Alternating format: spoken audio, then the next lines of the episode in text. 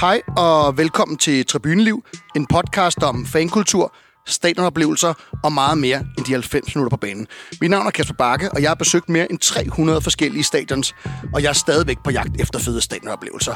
I dette afsnit er vi taget en tur til den jyske hede, nærmere betegnet Herning, hvor vi har sat dagens gæst i stævnen. Han har været fan af FC Midtjylland, siden de spillede deres første sæsoner på Ica Stadion, og i dag er han medlem af gruppen Sato, som er en meget aktiv del af fanscenen i FC Midtjylland. I løbet af afsnittet vil vi komme ind på starten på fanscenen i FC Midtjylland, de forskellige grupper før og nu, forholdet til klubben, hadet til Viborg, og så skal vi selvfølgelig også tale om sjove ture og kampe. Velkommen til, Mads. Tak skal du have, Kasper. Tak fordi jeg måtte komme med en tur til Herning og besøge dig herovre. Selvfølgelig. Øh, for at ligesom at øh, dreje tiden tilbage til historien på FC Midtjylland i 1999. Hvordan var fanscenen dengang? Altså, da man startede med at lægge Herning IKA sammen i 99, øh, der står man placeret på IKA Stadion i noget, der hedder for, øh, forindhegningen. Øh, hvor der, kan, der var plads til 200 øh, på det afsnit dengang på IKA Stadion. Og dengang var det så uorganiseret, at man kendte egentlig ikke hinanden, dem der stod der. Så er der en, der synger en sang, og så er der nogle andre, der synger en sang. Og lige pludselig så er der måske ikke engang flere sange på samme tid, men bare det, der bliver sunget, det, det gjorde meget i starten. Og du ved, når man står på et, et afsnit, så opstår der også en eller anden form for kammeratskab. Så selvom det ikke var organiseret i deciderede grupperinger dengang, så var der øh, en eller anden form for stemning, men, men det var meget på meget lavt niveau. Og dengang det blev lagt sammen, der skifter Yellow Flames navn til Black Wolf. Yellow Flames var, så vidt jeg har forstået, IKAST-afdelingen, øh, som gik ind og blev til øh, Black Wolf. Og jeg tror, at dengang tror jeg, man var 15-20 mand i fanklubben. Øh, du skal tænke på, at fanklubber var ret nyt dengang tilbage i 99, øh, så det var faktisk nærmest, det, jeg tror, det er meget få klubber, der egentlig havde den helt store øh, fanklub-scene på det tidspunkt. Og alt det, man gør i den periode, det er første gang, så man henter inspiration fra andre klubber, der er aktive. Øh, man er så uorganiseret, at man ikke rigtig øh, får gjort de helt store ting. Jeg tror i starten, der, at det TIFO-arbejde, er det sådan noget med topindsflag. Man har set i andre danske klubber, at topindsflag, det er noget, der spiller. Øh, men øh, så gør man det. Og det hele det går egentlig meget langsomt i starten, og i lang tid er der nærmest ingenting ud over de her øh, gutter, der står. Øh, og i starten lavede man ikke sin egen ture. Øh, jeg tror, det var sådan et dart- eller billiardfællesskab, som, som sendte busser til, øh, til udkampe dengang. Det var ikke noget, nogen grupperinger gjorde. Heller ikke øh, fanklubben. Og da man så bliver smidt væk fra den forindhegning på Ica Stadion, altså det tribune, hvor der kan være 200 mand, øh, der ender det med, at man står for langt fra hinanden lige pludselig. Øh, og, det er så, og det er så der, at den første kabo opstår i 2003-2004 hvis vi lige skal give lytterne et, øh, et billede af Lika Stadion, mm. som det så ud dengang, så var der en hovedtribune med overdækning, mm. og så var der ligesom øh, en lille betontribune uden overdækning på det ene bag det ene mål, mm. og så langsiden. Mm. Og så for de lyttere, der er lidt oppe i årene, kan jeg måske huske den legendariske øh, parkeringsplads bag mm. målet. Mm. Så når man sad og så sammendrag for kampe på IKA-stadion, kunne man lige se en bil, der kørte ind på ja, parkeringspladsen ja. eller ud. Mm. Hvor var det henne på stadion, øh, I stod henne, eller hvor det startede henne? Det er, det er jeg faktisk ikke helt klar over, fordi Nej, okay. jeg var jo ikke en del af den aktive fanscene øh, i start nullerne, og heller ikke i 99. Men det, jeg har fået fortalt, var, at der var en lille indhegning, som de kalder forindhegningen. Okay. Hvor der kun var plads til 200, og det var der, man startede. Men det skulle overgå til sponsorer på et tidspunkt, og derfor bliver man flyttet øh, på en anden tribune, hvor man så lige pludselig går fra at stå 200 mand oven i hinanden, til at være spredt ud over en tribune. Og som sagt, så er det der, at den første kabo opstår i øh, to-tre stykker.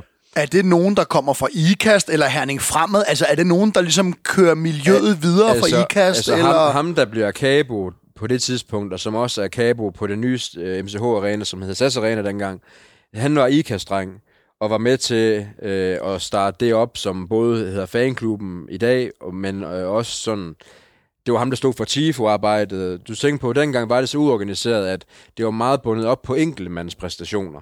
Hvem der lige var der på dagen. Og du ved, hvis, hvis ham, der stod for Tifo, ikke lige kunne en dag, så blev, der, så blev der bare ikke lavet noget. Så fanklubben var noget, der var der før Black Wolves? Ja, Yellow Flames var IKAST, som så skiftede navn til Black okay. Wolf. Så da Midtjylland starter i 99, så er der noget, der hedder øh, FC Midtjylland Fanklub, mm. som er ligesom er en forlængelse af IKAS Fanklub, mm. før Black Wolf bliver mm. startet. Ja, og så senere kommer der, som jeg forstår det, nogle IKAS eller nogle herning med, øh, hvor man så mødes. Men det er jo egentlig først, da vi rammer det nye stadion i 2004, at der sker lidt. Altså der får man adgang til, øh, til messecenteret til at lave tigefuer. Man får, øh, fanklubben får et øh, sted at være, øh, men det er stadigvæk bundet op på enkelte personer. Og altså både TIFO-arbejdet, øh, KABO-arbejdet, sangudvikling, der er intet, der som, heller ikke i fire er der noget, der er organiseret. Så det er stadigvæk enkelte mand, der står Overhovedet ikke simpelthen? Nej, der er ikke noget på det tidspunkt, som er organiseret på den måde. Nej. Hvornår øh, starter det uh, uofficielle miljø så i Herning? Ja, altså, øh, det uofficielle miljø starter i 2007, og dengang var det en gruppering, der hed Ultra Boys Midtjylland, som var, øh, som var det dengang. Og øh, i starten, der var, der var man så få, jeg tror, jeg kom med i 8 eller sådan noget, så et år efter det var startet.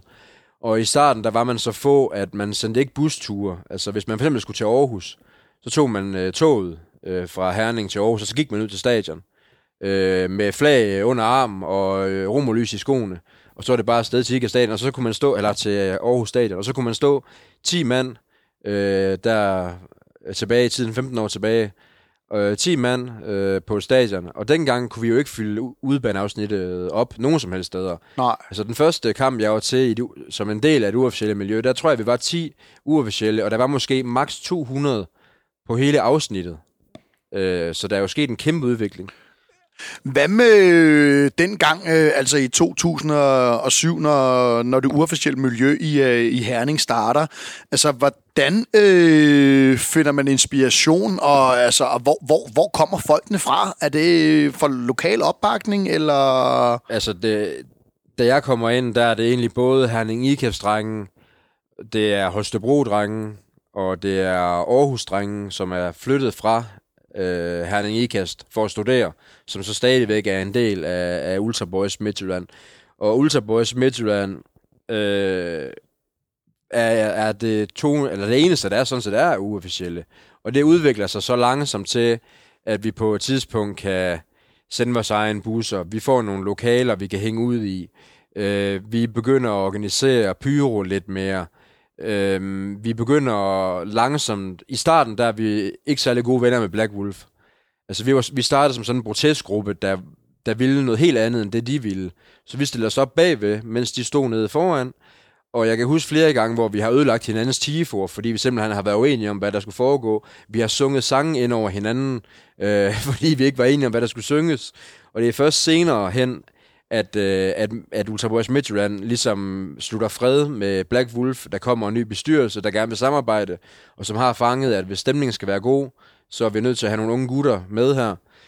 Så Ultra Boys Midtjylland bliver sådan ret toneangivende på, på både udbaneture og hjemmebaneture, og vi rykker ned og står øh, sammen med de andre. Og, øh, og så på et tidspunkt øh, skifter det navn til Ultras Midtjylland.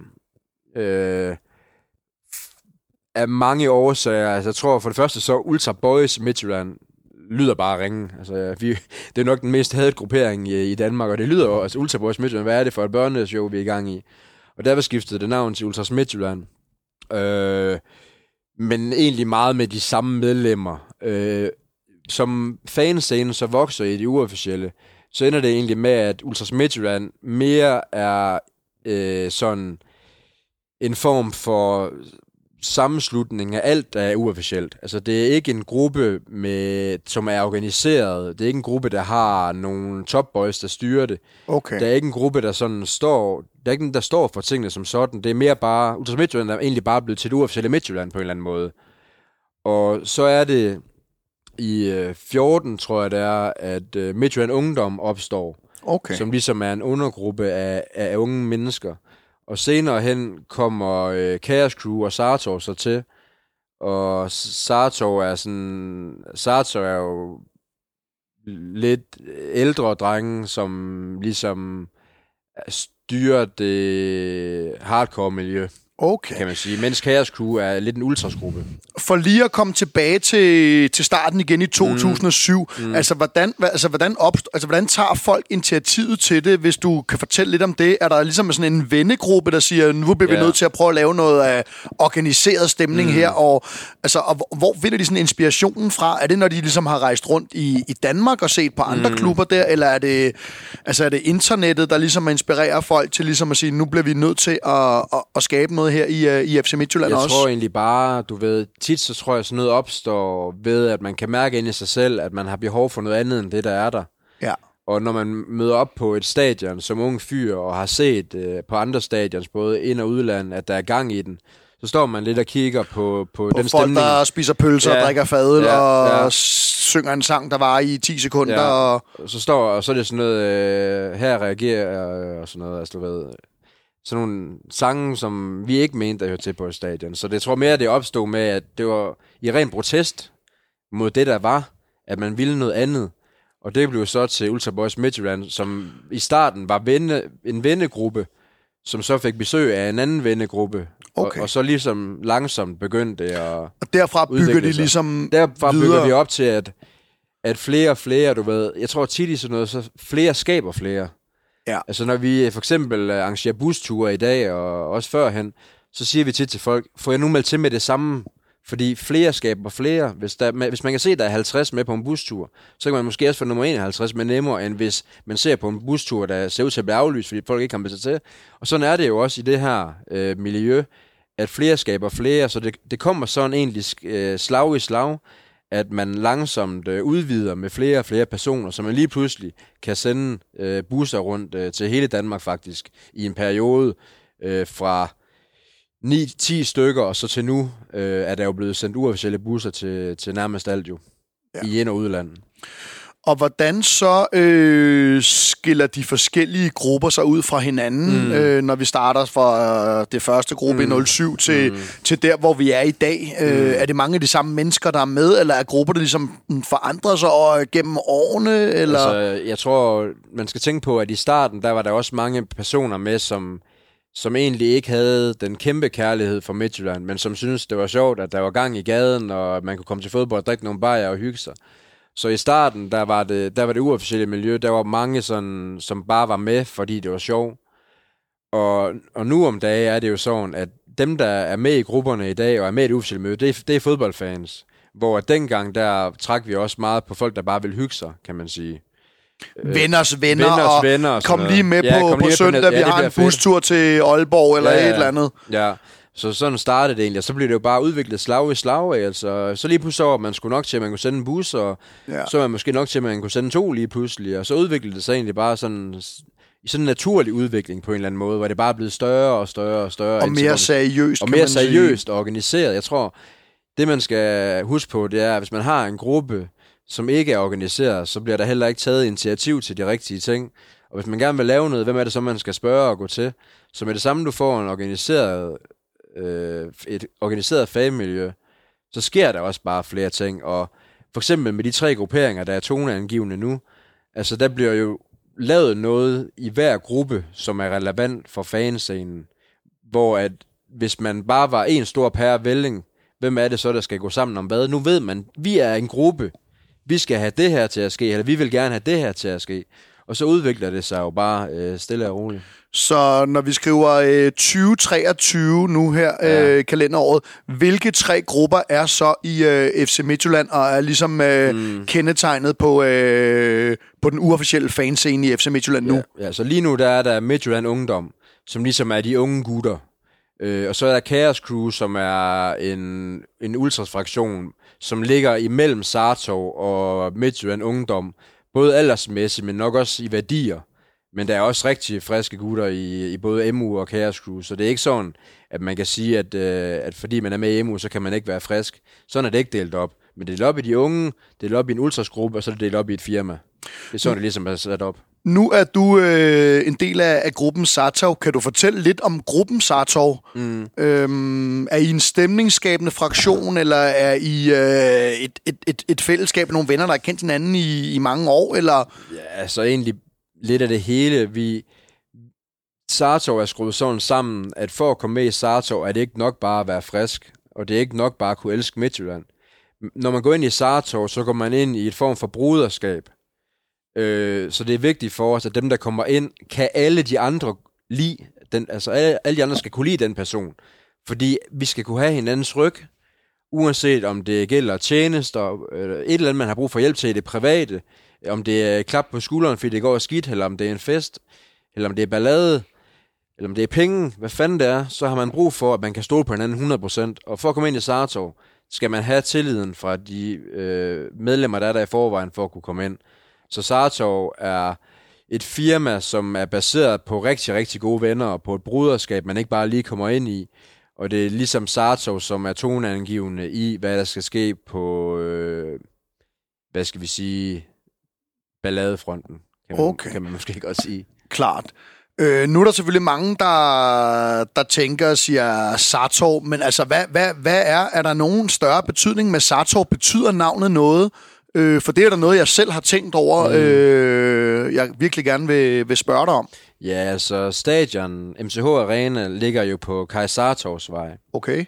Og hvis man læser lidt op om Kai Sartov, så var han en stor drivkraft i at få tingene til at ske i Herning øh, for 50, 60, 70 år siden. Jeg tror, han er født i 21 eller sådan noget, så til han dør i 70'erne, tror jeg. Ja. Og han er ligesom den, der får tingene til at ske, og jeg mener, han er øh, faktisk direktør for det, der hed Herninghallerne dengang. Og han var, så vidt jeg husker, var han med til at få messehallerne i gang, og få nogle arrangementer ind i Herning, få tekstilbranchen ind i Herning. Så han var ligesom med til at bygge, øh, bygge, bygge hele Herning op på en eller anden måde. Og derfor er det også ret symbolsk, at øh, Sartovs navn ligesom indkredser både øh, Landskuepladsen, MCH Arena og Messecentret. Så han er ligesom en, en stor kanon i øh, Herning og omegn, eller var en stor kanon i Herning og omegn. Og når man skal have et navn, øh, så må det også gerne øh, betyde bare et eller andet. Det, be- altså, ja, en ting er, at det lyder fedt, men det skal også have en mening. Og der synes vi egentlig, at Sartov, det, det, det, ser, det lyder fedt, det ser fedt ud, og det har egentlig også en ret fed betydning i forhold til det område, vi kommer fra. Det synes jeg er yderst interessant, øh, for det er jo en ting, jeg ikke øh, nogensinde havde øh, forestillet mig. Mm. Jeg har været mange gange og se fodbold øh, i Herning på, mm. på stadion, men jeg har aldrig tænkt over, at øh, MCH Arena ligger på øh, Sartovsvej. Øh, har aldrig skænket mig en tanke. Mm. Hvordan, øh, hvordan starter Sartov så? Øh, Ja. Altså, Sartov er lige blevet fem år sidste år. Øh, så det er jo... Så de er fra 2017. Ja, og dengang... Øh, ja, sådan noget 16, 17, ja, 17, ja. Dengang øh, var der kun Ultras Midtjylland. Øh, og som jeg sagde tidligere, så var det egentlig bare en per vælging af alle uofficielle. Og der var ligesom behov for, at hvis man gerne ville lave noget, som går ud over den almindelige fan, det kunne være arrangeret slagsmål, eller det kunne være andre aktiviteter, så var man ligesom nødt til at organisere det i en gruppe. Og der, derfor udsprang medlemmerne primært fra Ultras Midtjylland og gik over og dannede det, der så blev Sartov. Så det er en udspringergruppe af Ultras Midtjylland. Ja, det er alle grupperne på en eller anden måde, okay. fordi Ultras Midtjylland blev ligesom slået i stykker, øh, fordi det ikke fungerede. Og så sprang man ud i forskellige i forskellige, øh, i forskellige grupper derfra. Jeg har også stødt på et navn nu om dage, øh, Hedens Drenge. Hvad, mm. hvad er det så øh, Ja, jeg for tror- folk, der ikke ved det derude? Jeg tror, hvis man skal tænke på Hedens Drenge, og man ikke kender det... Hvis man kender mere til Aarhus, for eksempel, så kan man måske sammenligne det lidt med Samlet for Aarhus, eller sådan et eller andet i den stil. En paraplyorganisation for Ja. øh, tribunen. Ja, fordi det her, eller Hedens Drenge er sådan set ikke en del af det uofficielle på den måde. Okay. Det er jo måske organiseret af de uofficielle. Det er måske dem, der står i boderne. Det er dem, der sørger for, hvad der skal foregå. Men det er en paraply af alle stemningsfans på hele Ligesom stadion. samlet for Aarhus, Vesttribunen, ja. Sydsiden, sektion 12, ja. Ja.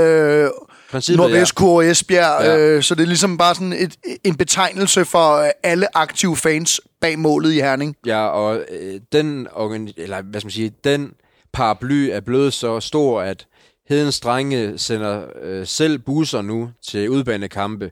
ved siden af de busser, de uofficielle sælger, så er der faktisk nok i den par paraply til, at de også kan sende busser til udbanekampe. Så det er virkelig vokset inden Ja, for de sidste virkelig vokset. 5-10 ja, år. Ja, virkelig. Tror du, det har noget at gøre med sportslig succes, eller tror du, det har noget at gøre med, at klubben har fået mere øh, rod i øh, lokalbefolkningen? Jeg tror faktisk ikke, det handler så meget om sportslig succes, fordi selvom det er svært at huske for mig, så da jeg startede og virkelig fik, var med til at få det her op at køre, der havde vi sgu ikke sportslig succes. Ikke at vi lå til nedrykning, men vi, vi lå ikke i den gode ende af tabellen i, i lang tid. Og, og jo, jeg ved godt, at vi fik en masse sølv- og bronzemedaljer, men, men det var jo ikke sådan, at, øh, at Midtjylland-fans var helt oppe at ringe øh, over det. Så jeg tror faktisk mest, det handler om, at når man er en klub fra 99, så skal der ligesom nogle generationer igennem møllen, Ja. inden man kan få noget op at stå. Så jeg, selvfølgelig har den sportslige succes noget at sige, men det er jo folk, der har holdt med Midtjylland altid, som så nu er blevet gamle nok til at gå ind i noget. Øhm, så jeg tror, at det handler faktisk mere om den øh, tilknytning, der er til Midtjylland, end det handler om sportslig succes. Og det tror du upagtet af, om folk bor i uh, Brande, Herning, ja. Ikast eller mm. Holstebro? Altså, nogle gange leger jeg med den tanke, hvad fanden ville der ske, hvis vi øh, kommer uden for top 6 i år, og får sådan nogle lortesæsoner i træk, hvor vi ligger og ruder rundt øh, langt fra det mesterskab, som vi alle sammen har som forventning. Hvad der så ske, ske for fanscenen? Men den fanscene, vi har nu, er så organiseret, og er så fuld af kærlighed til fodbold og fanmiljøet og til hinanden. Sådan er det jo at være med i en gruppering, og det ved jeg, at mange af lytterne til den her podcast, de godt ved, at når man er med i en gruppering, så har man kærlighed til klubben, men også til hinanden, og man stiller krav til hinanden. Så jeg tror, at det her, det får, det får ikke lov til at dø, bare fordi vi skulle gå ned i sportslig succes. Og det er upåagtet, hvor man kommer fra. Interessant, interessant. Nu når I... Eller ikke nu, men nu er I jo blevet bygget rigtig godt op, og I er ligesom blevet stabiliseret på, øh, på, på fanscenen i Danmark. Mm. Hvordan vil du så beskrive øh, forholdet til selve klubben øh, FC Midtjylland? Mm. Har I kontakt med FC Midtjylland, eller er der ligesom bare kold øh, mm. luft, eller hvordan, øh, hvordan er situationen lige hos jer? Altså, vi har, vi har jo egentlig i alle de år, jeg kan huske, haft en nogenlunde kontakt øh, til klubben. Men i nyere tid er det blevet et helt fantastisk forhold, vi har til klubben. Altså, vi holder møder med dem, hvis der er noget, vi øh, er utilfredse med, eller noget, vi mangler. Og omvendt kan de invitere til møde, hvis der er noget, de er utilfredse med. Hvis vi har lavet noget lort, for eksempel, så i stedet for, at der er mudderkast øh, alle mulige steder, så sidder vi simpelthen ned og snakker om det. Hvad fanden foregik der i Viborg den dag? Altså, hvor, hvad skete der, og hvad, skal det her, og hvad får der konsekvenser? Og, og hvordan kan vi lære af det, og så videre. Så vi, vi, har, vi snakker jævnligt med klubben om, hvad der foregår. Og hvordan tror du, det forhold er udviklet? Øh, har det været igennem jeres øh, fankoordinator, der har bygget nogle broer, eller hvordan... Øh... Nej, altså i al den tid, jeg kan huske, der har vi egentlig siddet til møde med, med, med klubben. Også inden der kom, der kom SLO'er.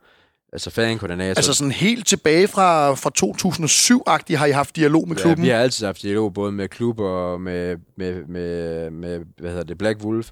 Black Wolf er også blevet meget, meget stærkt øh, senere hen. Eller Men jeg tænker, tid. den officielle fanklub har vel en naturlig øh, ja, bånd ikke til klubben. Ja, men det man skal tænke på, det er, at hvis vi kan få de bedste arbejdsbetingelser ved at gå i dialog med klubben, hvorfor så ikke gøre det? Altså det kan godt være, at der sidder nogle lyttere og tænker, hvorfor fanden har I dialog med klubben? Det tror jeg, at alle fangrupperinger med respekt for sig selv, de en gang imellem lige sætter sig ned med klubben og siger, hvor er vi henne? Hvad har I brug for? Hvad har vi brug for? Det synes jeg er sundt. Og du ved, jeg kan ringe øh, derud øh, nu, hvis det er, og sige, hey, øh, kan vi få en snak? Og så får vi en snak. Altså, der er virkelig et tæt bånd til klubben, og det sætter jeg pris på. Og så kan man godt sidde og sige, hvad fucking tøsedrenge, der snakker med klubben, du ved. Der er nok nogen, der vil sammenligne det med at snakke med medierne, kunne jeg forestille mig. Øh, som ligesom bare vil holde sig for sig selv, og ikke vil ud med noget som helst. Men vi er sgu rimelig ærlige over for klubben, og de er helt ærlige over for os. Og det er så på den måde, man får den bedste dialog og samarbejde, det er at være ærlig over for hinanden. Og det forsøger vi at være ud, ud fra nogle møder, vi holder. Er dialogen så også med til, at de har det øh, nemmere på øh, tribunen, måske kontra andre klubber, altså når I skal lave tifoer, eller hvad I nu skal lave mm. øh, under kampe, ja. eller før kampe, mm. eller... Altså, det, det ved jeg jo ikke øh, sådan 100% hvordan det er i andre klubber. Nej. Men jeg kunne forestille mig, at de klubber, som virkelig er i dialog med klubben, og hvor klubben godt ved, at den aktive fanscene er et, kæ- en kæmpe del af deres produkt. Og hvis, hvis den pågældende klub ved, de her drenge, de, de gør så noget for vores produkt. Nu har Midtjylland jo et mål om at få x antal mennesker på stadion, og de har et mål om det ene og det andet. Og de ved godt, at hvis de skal nå i mål med det, så har de brug for os. Og vi ved godt, at hvis vi skal have den bedste fanscene, vi kan få, så er vi også nødt til at det med dem. Men om vi har det nemmere på tribunen, måske. Altså, vi, vi, vi har i hvert fald en klub, hvor vi bare kan ringe til, what, til en eller anden i, i ledelsen, hvis vi har brug for noget. Det gør vel også, at man øh, føler sig betydningsfuld ja, ja. i hele det her fanunivers. Ja, fordi det, det skal jo ikke lyde som om, at klubben gør os tjenester. Nej, nej. Altså, det er ikke sådan, at de hjælper os med ting, man ikke må. Det er bare hele den der dialog, der er, den tror jeg bare øh, er, er, er sund. Og jeg tror, jeg tror bare, det kan noget helt specielt, det der med, at man har telefonnummer på en, man bare kan ringe til. Om det er på kampdagen, eller om det er i dag. Altså, det ved jeg ikke, hvor mange klubber der kan, men, men det kan vi, og det, det elsker jeg bare. Og, men det er vigtigt for mig at slå fast, at klubben laver jo ikke unåder, og vi laver heller ikke unåder. Vi, vi er ærlige over for hinanden. Og så må vi nå til enighed, og det vi ikke kan nå til enighed om, det må vi jo så bare acceptere, at øh, de har en holdning til noget. Det kunne være, at vi for eksempel går ind for pyro selvfølgelig, og det synes de jo ikke øh, er særlig sjovt at betale bøder til i tid og utide. Men så må vi bare sætte os ned og sige, men det er sådan, det er. Nå, men så kan vi ikke samarbejde om det, så må vi finde noget andet at samarbejde omkring. Og det er vel også ligesom øh, karantæner, når øh, folk bliver taget for diverse mm. ting på tribunen, så er det jo ikke fordi, øh, tænker jeg, at klubben ikke giver karantæner, bare fordi I har et forhold og et mm. godt forhold til klubben. Nej, nej, altså der er ikke nogen øh, tjenester på den måde. Nej. Øh, det er simpelthen bare en dialog om, hvad kan vi bruge hinanden til, og hvad kan vi ikke bruge hinanden til. Og det vi så er uenige om, det må vi gå udenom, og det vi er enige om, det må vi så hjælpe hinanden med. Det lyder virkelig, virkelig fedt. Nu snakkede vi øh, et par gange, før vi har mødtes her, og mm. øh, vi snakkede lidt om øh, rivaliseringen her i øh, det midtjyske. Ja. Og øh, det er jo ingen hemmelighed, at øh, inden for de sidste 20 år, mm. er der kommet et rigtig, rigtig øh, stort derby i Danmark mm. mellem øh, FC Midtjylland og Viborg FF. Mm. Hvordan øh, vil du beskrive det, øh, det derby og det had, som jeg tænker er øh, gensidigt her, øh, nogle 30 km væk fra jer her? Det ved jeg ikke. Du kan jo prøve at beskrive, hvordan jeg ser ud, når du spørger. Ja, du ser ikke, du ser ikke rigtig glad ud. Du har lidt ild i øjnene. øh, men, men, men kan du ligesom give lytterne, mm. kan du give lytterne et indblik i, øh, i det derby, øh, ja. som mange måske kun kender fra, fra at se det i tv og kigge på tifo og pyro mm. og lidt gang i gaden og sådan nogle ting og sager. Hvordan er det opstået, det derby? Fordi... Altså, lad mig starte med at sige, at jeg tror, der er mange i Danmark, der virkelig undervurderer det her derby. Fordi det er Danmarks anden største kamp. Og sådan er det bare. Øh, og så kan man godt sidde i andre klubber og, og sige, hvorfor er vi ikke en del af sådan noget, men det er altså et kæmpe derby. Og jeg tror, der, der er en kæmpe forskel på Viborg-fans og Midtjylland-fans, øh, som personlighedsmæssigt og værdier. Hvad er det, man går op i? Altså Viborg, for det første vil Viborg jo ikke anerkende os som, som Midtjylland, fordi de mener jo ikke, at, at vi er en del af Midtjylland. Og jeg tror, at Viborg er lidt sådan en, en smart by, og jeg tror måske, de ser sig lidt som sådan en intellektuel by, hvor de øh, går meget op i deres historie, øh, hvilket er fair nok, øh, og deres domkirke, og hvor de stammer fra, og den gamle hovedstad. Det er sådan noget, de går op i. Hvor vi egentlig bare er en flok bunderøv, der godt kan lide at gå til fodbold, og godt kan lide Herning og, og, og klubben. Øh, så, så der er jo en forskel. Så du tænker noget snopperi egentlig, altså, eller hvad? Ja, Ja, det kan man godt sige. Det synes jeg, man kan sige, hvor vi egentlig okay. bare... Og jeg ved godt, man tit siger, at vi øh, har... Enten siger man, at vi har storhedsvandvid, eller også siger, at vi har småklubsmentalitet. Det kan folk ikke helt blive enige om. Men vi, vi får i hvert fald tit skudt alt muligt i skoene. Men i bund og grund er vi bare bunderøve, der hviler i os selv, og synes, det er pisse fedt at gå til fodbold. Og det, det er det, vi ligesom er, er, er opvokset af. Det, det er sådan et lidt mere hårdt arbejdende miljø. Altså, det er jo for helvede på heden, at uh, tingene blev, blev uh, skudt, skudt i gang. Og der, hvor rivaliseringen sådan for alvor starter til Viborg, det tror jeg er i 2005. Ja. Hvor at uh, Viborg kommer til Herning, og ja, det er ikke sikkert, at de uh, vil sige, at den her historie er sand, men de kommer til Herning og stjæler fra folk, spytter på folk, ødelægger ting, opfører sig uh, virkelig grimt uh, i, i det, der er, er vores by. Er det øh, i midtbyen eller ude ved stadion, vi snakker om? Vi snakker midtby. Okay. Og, og samme år vil Midtjylland så have hævn i øh, Viborg.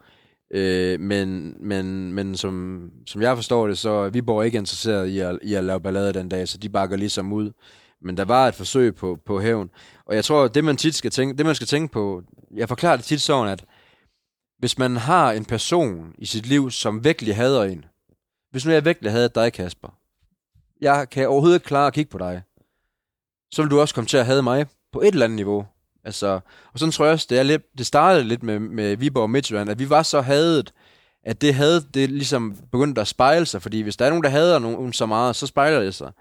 Og i min tid, Men, men, men, men hvorfor tror du, det er opstået? Altså, det kunne jo lige så godt være øh, Aarhus eller mm. Silkeborg eller et eller andet. Hvor, hvorfor lige Viborg? jeg tror, det handler om, at for det første er det jo fordi, vi kalder os Midtjylland, og allerede der er der jo en trigger. Og for det andet, så tror jeg også, at dengang det startede, var Viborgs fanscene jo større end vores. Ja. Så de, de vidste jo godt, at de kunne tryne os, hvis de ville i starten. Øh, så, så på den måde. Men jeg tror, i min tid, der det handlet meget om, øh, at Viborg har blandt andet kastet ting i folks postkasser, altså opsøgt folk privat og været truende, hvilket er fuldstændig uden for det kodex, to, kodex, der er i det uofficielle fanmiljø. Og det vil jeg gerne øh, sige til alle, der lytter. Lad nu være med at opsøge folk. Men det er, det er så sket, og det er over grænsen, inden for hvad man gør her. Og så har der været episoder med overfald. Altså overfald uden for fodbold. Det kan, har for eksempel været på en festival, hvor Viborg-drenge har overfaldet øh, Midtjylland.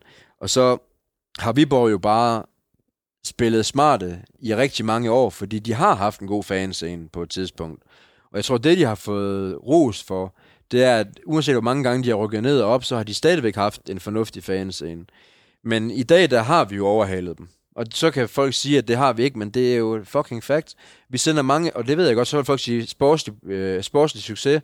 Ja, jamen, så lad, kald det, hvad fanden I vil. Faktum er, at vi har overhalet dem. Vi sender flere budbaneture. Vi laver de mest sindssyge pyro-shows, som der kun er en to-tre andre klubber, der kan lave i Danmark. Øh, vi er jo federe tifoer. Øh, vi, er, vi har overhalet dem, og så, du ved, jeg tror, Viborgs had er så inkorporeret i hele Danmark, at for eksempel i Mediano, som er en podcast, jeg elsker, skal jeg lige skynde mig at sige, der tør man jo ikke længere at sige Midtjylland. Der retter man det til FC Midtjylland, fordi man må endelig ikke have en, midt, en klub, der bare hedder Midtjylland, for det er jo ikke Midtjylland. Øh, så på den måde øh, er det. Og jeg tror, at den respekt, der er for Viborg, er baseret på tidligere præstationer. Fordi i dag er, synes jeg ikke, at de er noget specielt. Og jeg kan huske en gang, øh, vi havde nogle drenge, der, der, der, der, der blev stukket ned i en helt anden anledning end fodbold øh, i byen, hvor Viborg synes det var sjovt at sende emojis med knive til os. Og det er jo lidt det samme som at sige, at de synes måske ikke, det var så synd for vores drenge, som, som vi selv synes. Og Viborg, de afviser jo alle bud på et off. Og, øh, Altså, I har simpelthen øh, prøvet at kontakte Viborg øh, ja, ja, flere det, gange. Det gør vi tit. Det gør I? Ja, ja. Og jeg skal sige herfra, at I, I ved godt, hvem I skal kontakte, og det skal I være meget velkommen til. Øh, men det, det vil de ikke indtil videre, nej. Men nu lyder det ligesom om, at det er altid Viborg, der har gjort alle mulige øh, grimme ting mod jer, og mm. har været efter jer, og det ene og det andet. Mm. Men øh, hvis jeg nu spurgte dem, mm. hvad vil de så sige om jer? Altså, fordi jeg tænker, jeg vil også øh, gjort noget mod dem mm. som et modsvar, tænker jeg, eller har taget initiativ til nogle mm. ting øh, den anden vej, mm. så det ikke hele tiden bare skal lyde som om, at det kun kommer en vej fra. Mm. For jeg tænker vel, det er et gensidigt had. Ja, ja, ja, 100 procent. Og jeg, jeg ved ikke hvorfor, men i, i den tid, hvor vi har været, hvor vi har haft en aktiv og en frisk fanscene, der har de altid sagt nej til de aktiviteter, vi har foreslået. Og vi har jo tit været i Viborg op til derbys, og de har også været i Herning. Forskellen er bare, at øh, vi siger til dem, vi er her. Altså, de kommer jo bare og laver herværk på stadion, uden at give melding. Altså, men er, er vi bedre end dem? Så det ved jeg ikke. Vi, vi, vi har jo også en eller anden ting inde i vores hoveder med, at når vi møder Viborg, så må det sgu godt lige få en ekstra tand. Altså, så må man godt, godt lave lidt mere, end man plejer. Og det gør vi jo også. Men sådan noget som at opsøge folk privat, det synes jeg bare er helt utilstedeligt. Og det er heldigvis stoppet, skal jeg skynde mig at sige. Men det er jo sådan noget, man husker tilbage på, at det gjorde de fucking. Øh, men er vi bedre end dem? Jeg ved ikke, hvad de vil sige, hvis du spurgte dem. De vil formentlig sige, at vi har en lortefanscene. Og det er jo der, vi er. Altså, jeg sidder jo og snakker ned om deres fanscene, og de vil 100% snakke ned om vores fanscene, og så er sandheden måske et sted imellem. Men I har aldrig sådan direkte haft øh, konfrontationer med dem, eller... Nej, vi havde øh, på et tidspunkt øh, en kamp, jeg tror det var i 13, hvor, øh, hvor, hvor Viborg var rykket op efter at have været i, øh, i første division. I 2013, der øh, havde vi en kamp på hjemmebane, hvor vi øh, var så mange, at vi havde lejet Crazy Daisy, eller fået dem til at holde åben, som det hed dengang. Hvor Viborg var for inden af gågaden, og vi var på øh, Crazy Daisy. Og der forsøgte vi hele dagen at komme afsted mod Viborgs pop. Og vi gik i små grupper. Vi brugte øh, alle, alt vores viden om, hvordan ser Herning ud. Kan vi gå igennem en smøge der, og igennem en butik der, og kan vi komme der og det. Og på et tidspunkt, der var der nogen, der lykkedes. Der var virkelig meget politi. Det er der jo til derbis. Og det var der også dengang. Og så kom vi så hen, hvor der var nogen, der stod helt tæt på Viborg. Altså, man kunne, man kunne kaste en flaske. Længere var der ikke. Og så politiet imellem. Hvor vi prøvede at bryde igennem. Og Viborg stod egentlig bare udenfor og kiggede på, hvad der foregik. Og jeg har hørt en fuld synge om øh, siden øh, fra en fanatikers dreng, at man var simpelthen så opsat på, at man skulle til den kamp her. For nu var Viborg rykket op, det var det første derby, så de var ikke interesseret i ballade, fordi de ville ind og se den her kamp, øh, som, som jo er stor for både os og dem. Men jeg tror bare, at vi havde bestemt os for, at i dag, der er det kraftet med nu. Så vi gik all in, men, øh, men det lykkedes ikke på grund af politiopbud, men, men, men der prøvede vi virkelig. Og det er nok noget af det nærmeste, der har været. Jeg mener faktisk, at den samme kamp lykkedes det at finde nogle, nogle friske Viborg-drenge øh, rundt i gaderne, hvor det kom til en, en, fight, en lille fight, men det var meget lav antal. Så, men ellers har vi aldrig rigtig været i infight, faktisk, med Viborg. Nu nævnte du selv øh, Fanaticos, mm. og Fanaticos som gruppe, og Fanaticos forummet. Mm, yeah. Kunne noget af det der, øh, altså havde øh, skyldes nogle tilsvininger på nettet i gamle dage? Eller, yeah. Fordi altså, det var jo et meget, meget toneangivende mm. forum på nettet der. Det var jo nærmest der, hvor alle mm. aktive øh, fans i Danmark øh, fulgte med øh, ugenligt, vil jeg jo næsten sige. Ja, ja, altså Fanaticos, det er jo det fedeste fanforum, der har været. Det er jo det, er jo det ene skole, der er udsprunget af Viborg. Det er jo deres gamle forum. Og det var da mega fedt, og jeg, du har jo en pointe, for jeg kan da godt huske, da jeg sad som helt, helt ung, og var med i Ultra Boys Midtjylland, eller Ultras Midtjylland, altså hver gang vi øh, gjorde noget som helst, så blev det lagt op inde på Fanatikers som, øh, som lort, og om det var et gruppebillede, vi lagde op, så kunne man lige fokusere på, at der var en, der havde nogle grimme solbriller på, øh, eller en, der havde noget, nogle grimme sko på, og hver gang vi lavede det mindste, så blev vi jo selvsvine derinde, men det var jo ikke kun af Viborg. Altså Midtjylland er jo generelt en hadet klub. Altså, vi er jo en bastard på en eller anden måde. Og det tror jeg, der er mange, der ikke har særlig meget respekt for. Men det, man skal huske på, det er, at når man vokser op et sted, og bliver taget med til fodbold et sted, så tænker du jo ikke på som helt ung, det her det er en sammenslutning af IKAST og Herning, og det er moderne fodbold, og det gider vi ikke. Altså, den tanke har man jo ikke som 10-årig. Nej. Og det skal folk jo huske, at når man tager på stadion som barn, så tænker man jo slet ikke de tanker. Lige så er man bare fanget af en fodboldklub og ender med at elske den. Så de der tilsvininger, vi har fået med både det ene, at vi ikke er ægte, og vi er det ene andet, jamen vi, vi har prøvet. Øh, vi har fucking prøvet ud fra de forudsætninger, vi har haft. Og, øh, og jeg synes egentlig, vi er, vi er kommet pisse langt og har en rigtig sund fans en i dag.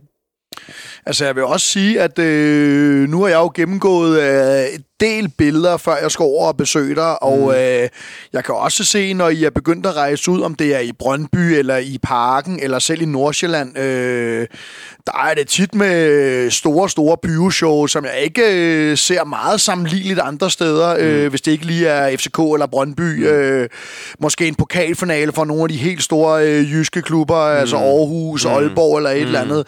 Der vil, jeg, der, vil jeg, der vil jeg godt anerkende, at der ser jeg altså øh, eksempelvis, I lukke op i uh, rigtig, rigtig mange romerlys uh, i parken eller i Brøndby, mm. som jeg ikke kan huske, så mange andre klubber også gør. Altså, Brøndby FCK gør det, som du siger. AGF kan også godt gøre det, men i de senere år, har, og især de sidste par år, har vi lavet de mest sindssyge pyro-shows, altså hvor vi har uh, blusset 100 lys, og, det er, og du ved, der er ikke mange klubber, der kan organisere, hvordan sådan et show skal foregå, for at det bliver fedt. Altså, man kan jo nemt tænde 10 lys oven i hinanden og stå skulder ved skulder. Det er sgu lidt federe at få det bredt ud. Og det kræver noget arbejde jo, og, øh, og, og det, det er der, vi er kommet til i dag, at det kan vi. Vi har folk, der har styr på det der, og hvordan og hvorledes det skal foregå. Og det der jo, altså, ja, vi går ind for pyro, og vi kan virkelig lave de, nogle fede shows, men vi, vi blusser ikke så tit, som vi har gjort. Tidligere var det sådan nogle små shows, du ved, øh, hvor vi nu egentlig har bestemt, at øh, for det meste, så når vi fyrer den af, så fyrer vi den af. Men tror du også, det kan være noget, øh, hadet til Viborg stadig vil bibeholdt i, at det er måske noget misundelse fra deres side? For jeg tænker, at hvis Det får det, er meget det... til at indrømme, jo. Nej, men så kan de jo bare gøre det. Ja, ja. Øh, det står jo alle folk frit for. Mm, altså, jeg ved sgu ikke, om det handler om misundelse. Det ved jeg ikke, om det gør nu. Altså, det gjorde det i hvert fald ikke, da vi startede. Der tror jeg ikke, der var nogen som helst, der var misundelige på os. Heller ikke, selvom vi blev en, en, en ret stor dansk klub og overhælde Viborg ret hurtigt. Sådan det, på det sportslige. Så tror jeg sgu aldrig, de havde været misundelige på os. Nej. Og det, det er fair nok. Jeg har heller aldrig været misundelig på dem, så... Så du tænker, det er måske noget mentalitet, øh, der er mentalitetsforskel, og, og der er noget had, der sådan trin for trin er blevet bygget op. Og jeg, du ved, som jeg sagde tidligere, det der med at være hadet af nogen, så hader man tilbage, og så bliver sådan en spejl, man står og kigger ind i, hvor hadet bare bliver opbygget større og større, og det er klart, at de unge gutter, vi får med ind, som ikke er opvokset med Viborg, de bliver jo opdraget ind i det, ligesom jeg gjorde. Altså, når du er Midtjylland-fan, så hader du Viborg, og det gør du af de her årsager. Og så er det klart, så kommer det jo helt af sig selv, øh, på en eller anden måde. Og mediernes bevågenhed og klubbernes opmærksomhed på de kampe, er jo også med til at sætte ild i det. Men hvis du er ung og vokser op i Viborg, så lærer du jo også at have FC Midtjylland. Selvfølgelig, ja, og det, og det skal og man også. Og det er jo sådan, det er. Mm. Hvordan, hvordan lader man op til, hvordan lader I op til derbyet her nu om dage, øh, 2023, 22? Altså, Altså, altså, vi, er der gang i aktiviteter hele ugen op til et derby?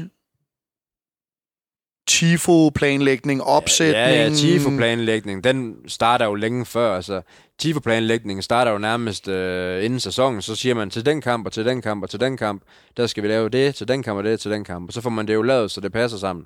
Så Tifo og sådan noget starter jo tidligt.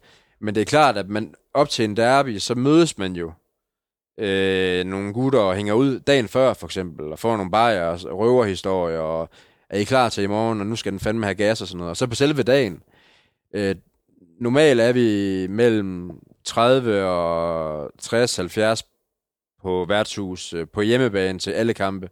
Men når vi møder Viborg, så kommer mange af de drenge hjem, som er flyttet til København for at studere, eller har fået familie og børn, som ikke lige synes, det passer med det her fagmiljø. Så kommer de til en Viborg-kamp, så, kan vi, så er vi jo så mange, at vi må sætte øh, partytelt op og, og virkelig udvide, for så bliver vi sat med mange. Så du kan simpelthen mærke, altså Ja, du kan mærke kan forskellen, mærke det. altså også i stedet for, hvis det er Brøndby eller FCK, mm. I skal møde, altså du kan Ja, mærke, at Viborg er Viborg den er vigtigste klart det kamp. største, ja. Og det er dem, man ikke vil tabe. Selvfølgelig vil man heller ikke tabe til FCK i øh, en guldkamp. Men Viborg, det, der er bare noget andet ved at tabe til Viborg. Det går ondt på en anden måde. Fordi det gør ikke kun ondt på en sportslig måde. Det gør ondt helt ind i sjælen, at de har den på os nu. Hvilket måske også er årsagen til, at det stak af sidste gang i Viborg, fordi det satte Og hvad skete der sidste gang. gang i Viborg? Ja, ja, men altså, der var jo lidt med, med noget småbål og, og noget boks og, og noget det ene, og nogle småting, du ved, som vi ikke behøver at gå nærmere ind i, men der skete nogle småting, og det, det er selvfølgelig klart, at havde vi tabt til, til Horsen, så var der jo nok ikke sket noget, vel, men Det er følelser. det er følelserne, der kom ud. Og, Ja. det, og jeg ved godt, det er jo ikke en undskyldning for det, der skete, men det er måske en forklaring, om ikke andet, og der synes jeg, der er forskel. Hvordan øh, synes du fanscenen ser ud her i, øh, i Herning anno øh, 22-23? Altså, hvordan står I nu her? Mm. Jeg synes, vi står ret stærkt, og jeg håber, lytterne har, kan høre, at jeg forsøger virkelig også at være ydmyg, selvom jeg egentlig er ret stolt af det, vi har opnået. Altså, fra at gå og være en 5-10 mand til det, vi har nu, hvor det uofficielle miljø er jo måske 100, plus 100 personer. Og stå og kigge på det kontra, hvad det var førhen. Så det gælder både pyro, tifo. Tifo, det er virkelig skruet op for. Så ved jeg godt, at folk kan sidde og kigge på et øje, der måske ser lidt mærkeligt ud på en tifo eller et eller andet. Men altså, folk må også forstå, hvor, hvor svært det egentlig er at fucking male en tifo. Det er jo ikke noget, man bare lige gør. Men jeg synes, vi står rigtig stærkt, og jeg synes, vi kan begynde at sammenligne os øh, med nogle andre klubber lige pludselig. Øh, altså, det kunne være Aalborg eller AGF, du ved, at man føler måske, at man er ved at være på niveau, eller har nået dem på en eller anden måde. Øh, både med, med aktivitet og, og boks og pyro og tifo og helt lortet. Udebaneantal? sådan er du sindssyg, mand. Og der, Ja, ved jeg godt, der ved jeg godt, der kan folk godt snakke om sportslig succes. For når vi kan fylde udbaneafsnit i parken gang på gang, så er det jo ikke kun fordi, at det uofficielle er vokset. Så er det også fordi, der er sportslig succes, som, som gør, at her fra Danmark synes, det er sjovt at tage i parken. Så det skal jo ikke have hele æren, det uofficielle miljø. Men det er klart, at man skal også have lidt gang i tribunerne, for at folk gider at tage med. Så jeg synes, det er et godt eksempel, du kommer med det der med udbaneafsnittet, fordi jeg synes godt, man kan bruge det som en eller anden målestok, at man kan sende fuld skrald til nærmest alt i Jylland, man sælger ud i parken, man er mange i Nordsjælland, øh, Brøndby har vi lidt øh, problemer med, men det er der mange andre årsager til, hvorfor Brøndby stadion er svær at fylde ud. Men vi er sgu med over det hele, og det gør, at man lige pludselig kigger på de andre klubber og tænker, okay, vi skulle være med. Altså, vi kan sgu fylde afsnittene. Vi kan fyre lys af på fuld skrald i parken. Vi begynder at lave tifoer til udbanekampe. Og øh, noget af det, man skal huske på i forhold til udvikling, det er, at var det ikke i 18, vi var i øh, Malmø, Øh, det kan jeg sgu ikke I uh, Europacupen. I Europacupen. Ja. Øh, det var i 18, der var vi i Malmø. Og dengang øh, var vi omkring 60 uofficielle i Malmø til den kamp. Og for at sammenligne lidt med, hvad der er sket bare siden 18, øh, hvis, jeg synes godt, det kan sige lidt om udviklingen, det er, at i Feyenoord for eksempel, der var vi omkring 100 i Holland, hvor vi var 60 i Sverige i 18, så der er sket noget, og jeg synes, det siger lidt om udviklingen. Og så kan jeg sige lidt om udviklingen, at i Holland, der fyrede vi et pisse fedt show af, Ja. Og hvor tit tager danske klubber til, jeg ved godt, Brøndby FCK gør det, men, og de andre spiller jo ikke så meget i Europa, men hvor mange danske klubber kan, kan, kan lave sådan en show, som vi gjorde, det er jo ikke så mange.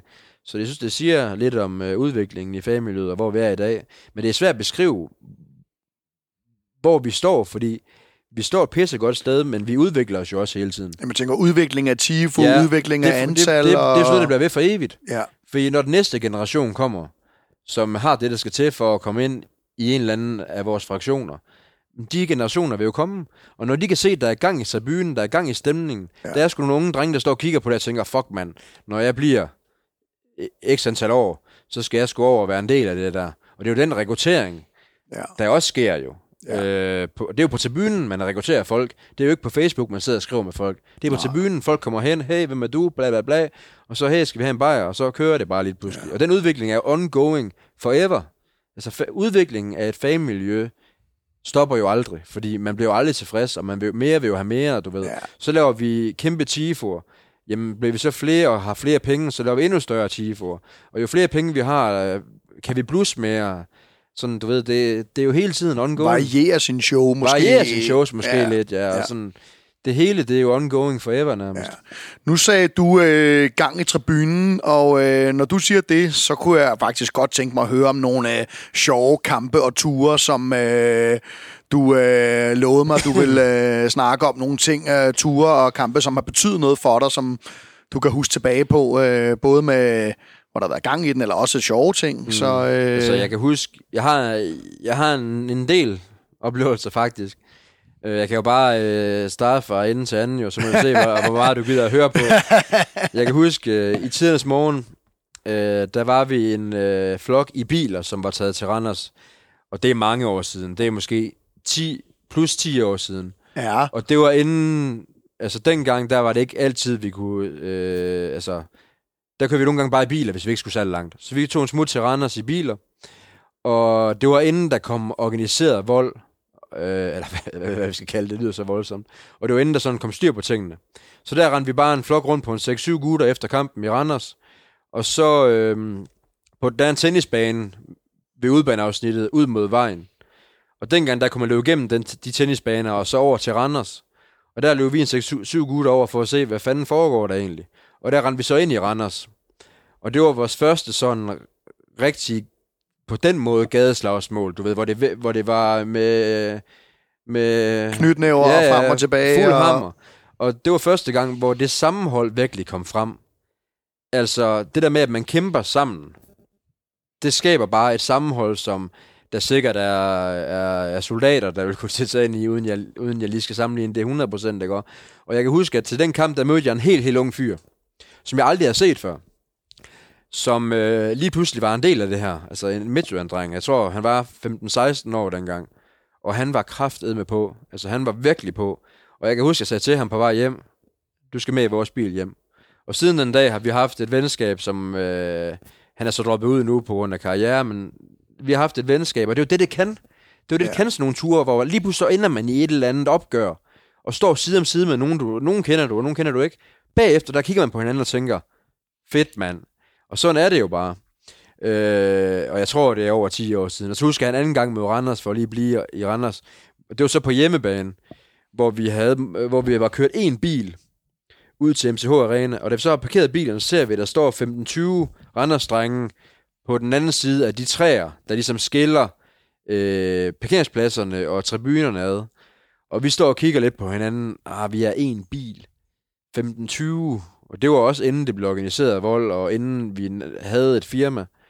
Men jeg kan bare huske, at vi kiggede på hinanden, og kunne se hinandens øjne. Fuck it, vi gør det. Så vi blæste bare ind i de der randers og jeg tror, de må have tænkt, hvad fanden laver de? Men det, det, men det gik faktisk pisse godt. Og øh, Randers har sikkert en anden historie, men jeg tror, det kom bag på dem, hvor, hvor ligeglade vi var, og det, det endte faktisk øh, som, en, øh, som en helt fed oplevelse, det der. Og så har vi jo den legendariske København ude, hvor Horsens udligner til 2-2, mens vi sidder hjemme i bussen. Altså, vi vinder jo i parken, og vi er fuldstændig op at køre. Brøndby kommer foran, og vi er helt nede. Og på det her tidspunkt, der har vi allerede... vi havde en periode, hvor at hvis vi så nogen uden for bussen, så rev vi bare nødbremsen og fløj ud. Og det gjorde vi også i København. Vi så nogen, vi ville ud til nogle københavnere, gætter jeg på. Så vi har revet nødbremsen og kom ud, og så skal jeg love dig for, at øh, de betjente, man møder øh, til fodbold i København, det er sådan noget andet end øh, de bunderøve, man møder som betjente, når vi spiller i Herning. Så det var så med det helt store kavaleri, de kom med Københavns politi. Og jeg skal love dig for, at vi fik tur. Men, men det, jeg egentlig vil sige med det, var, at da vi sidder i bussen på vej hjem, og det går op for os, at Horsens er uden til 2-2, den bus, den eksploderer jo fuldstændig. Og jeg kan huske, at jeg har fået fortalt bagefter, at der har kørt en bil bagved med Midtjylland-fans, som har sagt, det så sgu lidt mærkeligt ud, for lige på så var, så var alle mennesker bare nøgen inde i den bus. altså, vi havde bare mavefest og fløj rundt og havde den vildeste fest på vej hjem. Og det, jeg ved godt, der skulle man måske have været, ikke? men jeg tror godt, folk kan sætte sig ind i, at man føler, nu vinder vi i parken. Vi er med i mesterskabet. Brøndby kommer foran. Ah, det er vi så ikke. Horsens udligner. Så er vi der igen. Den der følelse op og ned i følelseregistret, gør jo bare, at det stikker fuldstændig af. Er det noget af det største sportslige, du har oplevet øh, som øh, fan af ja, det er det. Det er, en det er det er det. Altså, den måde, vi vandt mesterskab på i den sæson, var jo outstanding. 2018 taler vi om, Fuck, ikke? Man. Jo, jo. Altså, det var jo... Så det var der, hvor du ligesom sagde, det her det er måske kremen af det, jeg har oplevet som Midtjylland-fan, fra jeg startede til, til her, hvor vi står nu i 2018. Ja. Ja, ja, det er cremen. En anden creme, som jeg synes sådan følelsesmæssigt er lidt større, det er, da vi møder Brøndby i øh, pokalfinalen i parken øh, og vinder efter straffespark. Øh, Jesper Hansen, vores daværende keeper, havde lige mistet sin bror, og vi kommer i straffe, og han piller den ene efter den anden, og vinder med at vinde efter straffe, med ham som held, og han tager sin trøje af og har en hilsen til hans bror. Brøndby-fansene viser god stil og har hilsen til Jesper. Det der med at stå og have vundet vores første pokalfinale, og stå og kigge ned på en keeper, som lige har mistet sin bror, og, og med følelsen af, at det er ham, der har vundet for os, det er det største, jeg har oplevet. Og der græd jeg som en fucking lille pige. Du ved. Nogle gange kan man godt mærke, at tårerne kommer, men det her, det sprang bare ud. Men det var så smukt, en, smuk en oplevelse. Så det var nok kræb, men selvfølgelig den måde, vi vandt mesterskab på dengang med, med Brøndby, det var selvfølgelig noget andet. Øh, men det var ligesom noget, der var over tid, hvor at en pokalfinale, man vinder på den måde, er nu og her. Ja. Så den føles stærkere, den følelse, fordi den var så øh, centreret om nu. Ja. Øh, så, men selvfølgelig, dengang med Brøndby, det var jo... Du snakkede om øh, en Aalborg-tur med noget med nogle isterninger også. øh, Er det noget, du kan give lytterne en lille indblik i? Øh, og det var i hvert fald noget, hvor du grinede også, det vi Ja. talte sammen, at det var... Øh, Altså, måske skulle man have været her, ikke? Men nu prøver jeg lidt. Altså, i den periode, hvor vi mødte FCK der, der havde vi meget med, som sagt, at hive nødbremsen, hvis der var noget.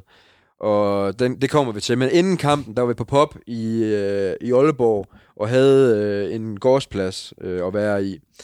Og da vi tog hjem derfra, der var der mere glasgård end fliser at se. Altså, alle lamper var flækket, alle askebær var flækket, alle borer var væltet. Vi havde bare sådan en dag, hvor vi fik lov til alt, og vi gjorde lige, hvad der passer os. Og isterninger. Altså folk, vi fik jo skål ind med isterninger, og folk rendte jo rundt med isterninger skål på hovedet.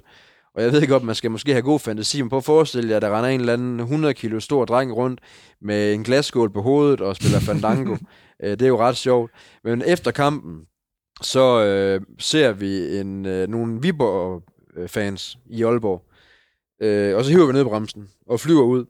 Og det ender så i øh, kampe med politiet af flere omgange. Masser af peber, masser af stave. I Aalborg I stadigvæk. Aalborg stadigvæk. Fordi vi vil ud til Af vi, bussen. Vi vil ud af bussen, vi vil hen til de der øh, Viborg-drenge. Men man blev jo eskorteret af politiet ud af byerne.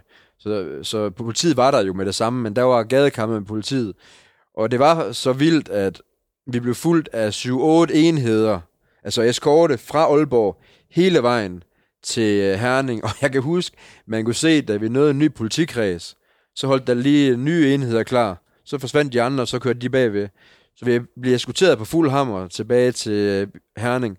Og det siger også noget om, at det var stukket så meget af den dag på så mange niveauer, at politiet tog ingen chancer i, hvor vi skulle hen, og hvem vi kunne risikere at møde, og så videre. Og da vi så kommer til Herning, så fortsætter det åbenbart. Så da vi kommer ud af bussen, så er det hunden, og det er peber igen, og det er anholdelse, og altså du ved, hvis man har haft en dag, hvor man har været med til at hygge sig på et værtshus, kan man vist godt sige, man har nogle Viborg-fans, man gerne vil ud til, man har nogle kampe med politiet, man får eskorte, når man kommer hjem til Herning, så er man ikke faldet ned endnu, så bliver kampene bare ved. Jeg tror, hvis ikke politiet var smule, så var kampene blevet ved indtil nu, fordi der var ingen, der ville trække sig. Det er sådan en kamp, der bare blev ved med at give. Så det var, det var en pissefed Hvad så med oplevelser, hvor øh, politiet ligesom har sat øh, en stop for det, før det nogensinde er noget, hvor øh, I måske alle sammen øh, er røget i håndjern og i detentionen, hvor jeg tænkte, vi skulle det og det og det, og vi nåede akkurat lige kun det her. Mm, Er der noget, hvor du kan tænke tilbage på det, og tænke, det var måske alligevel øh, ikke det, vi havde regnet med, men øh, jeg kan stadig tænke tilbage på det. Det var sgu meget sjovt i dag, så mange år mm. efter, eller... det, altså, Nej. det føler jeg ikke. Altså, dengang i København, hvor vi røg ud af bussen, der røg vi i fuldtog i en kort overgang, indtil de lige vidste, hvem vi var. Men så fik vi lov til at smutte igen. Men selvfølgelig har politiet stoppet mange ting. Ja. Altså, i gamle dage, da vi ikke var særlig mange, der kunne vi jo løbe rundt i alle byer, som det passer os. Der var jo ikke rigtig noget. Det kan være civil, de lige havde en to-tre betjente med. Ja. Ellers var der jo ikke noget. Nu om dagen, der er vi jo hegnet fuldstændig ind, hver gang vi kommer afsted hen, så man er jo nødt til at holde det lidt uden for kampdage, hvis man gerne vil noget, fordi på kampdage, der er bare så meget politi, at det bliver stoppet, inden det kører. Ja. Men selvfølgelig gør man nogle forsøg nogle gange. Men man skal også bruge sin hjerne og tænke lidt, at det her, det er værd. Og politiet har jo også fået nogle andre redskaber ja, Ja, nu med register og sådan nogle mm. ting og sager, som de ikke havde for ja, 10-15 år siden. Jeg kan ikke lige huske præcis, hvornår mm. det blev indført. Ja, ja. Så det kan selvfølgelig også godt øh, sætte nogle dæmper for nogle ting, og ja.